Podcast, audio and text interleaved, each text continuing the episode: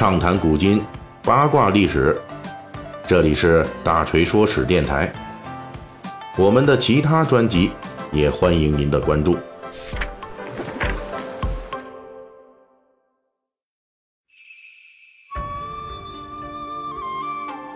咱们《水浒》细节解密啊，上次聊的是这个宋朝的官场上的一个职务太师，今天咱们聊一个出现频率非常高的地方官员职务知府。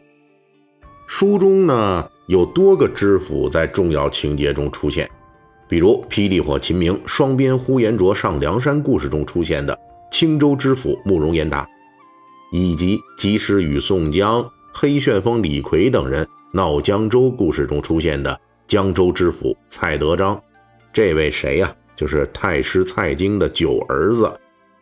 小旋风柴进、入云龙公孙胜、战高唐故事中的高唐州的知府高廉，这些都是戏份非常多的，专门与梁山好汉作对的啊，坏分子。此外呢，《水浒传》中还有一些顶着其他官职帽子出没的知府。比如双枪将董平故事中的东平府太守程万里，以及朝廷招安故事和童贯、高俅征讨水泊梁山过程中的冀州太守张叔夜等等，这些人啊，担任的其实都是当地的知府。《水浒传》中除了这些显性和隐性的知府之外，还有职务功能跟知府接近的知州出没，这就是浪子燕青泰山征交时出现的泰安州知州。不过呢，按照北宋的官制，知府的权力地位还是要比知州高一点。在北宋时代，为了纠正中唐以来一直蔓延到五代十国时期的藩镇武装割据、节度使尾大不掉的军政局面，在地方设置了三级的行政体系，最高级为路，下设府，同级的呢，近似的还有州啊、军呐、监呐等等，基层的呢则为县。在北宋末年，宋徽宗宣和年间。因为名义上收复了燕云部分地区，增设了燕云府路和云中府路，因此当时北宋治下的路达到了鼎盛，天下共分二十六路。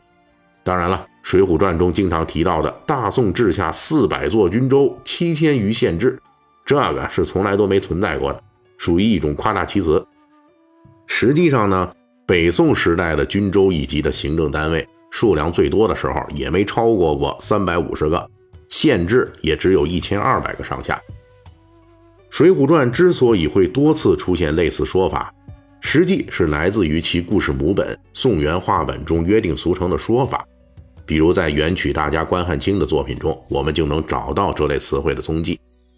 知府在作为地方最高行政长官，在北宋初年是作为限制节度使权力的重要举措出现的。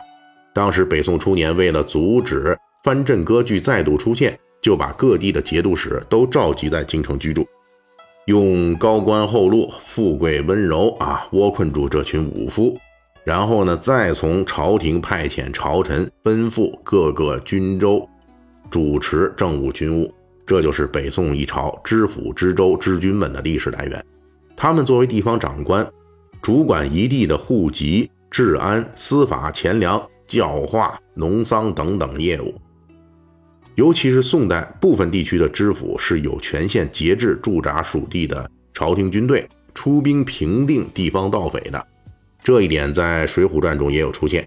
无论是慕容延达还是高廉，都曾经部署或者亲自带领属地的兵马与梁山好汉作战。而且慕容知府他们几个人都具有一定的京官背景。慕容知府呢，有慕容贵妃的关系，蔡德章他爹是太师蔡京。高廉则是太尉高俅的叔伯兄弟，从常理上推测，这几个人到任的途径可能是工匠，这也符合宋代关于知府从朝廷委派这样的惯例。在《水浒传》中，还有一类名为太守的知府，这个称谓的来历值得大锤在这里单独讲一讲。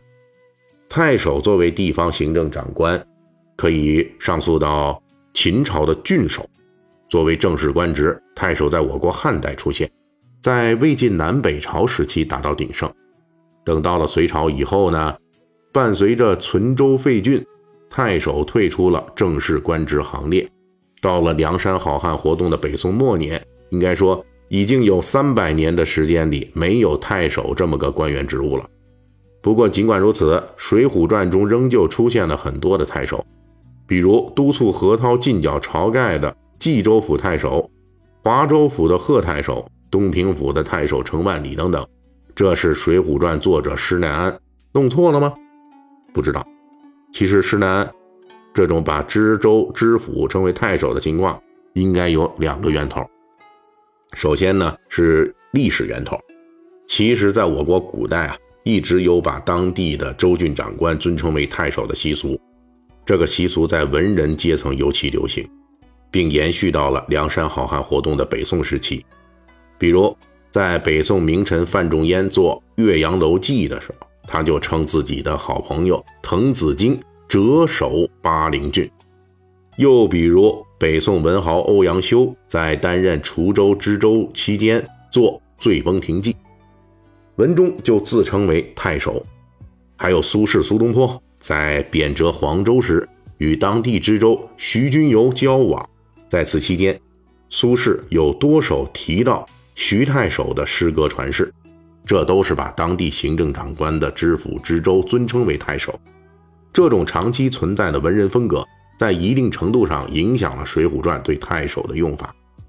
另外一个源头就是《水浒传》所依据的宋元话本及杂剧，在这些水浒诞生前的文艺作品中，频繁出现太守作为当地州郡长官的代称。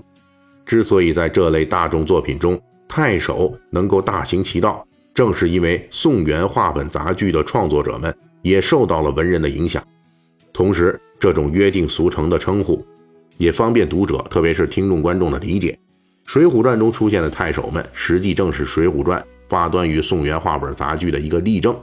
而且，《水浒传》也不是这类太守用法的终结，在《水浒传》之后的明清小说中，太守作为地方行政长官的代称继续出没。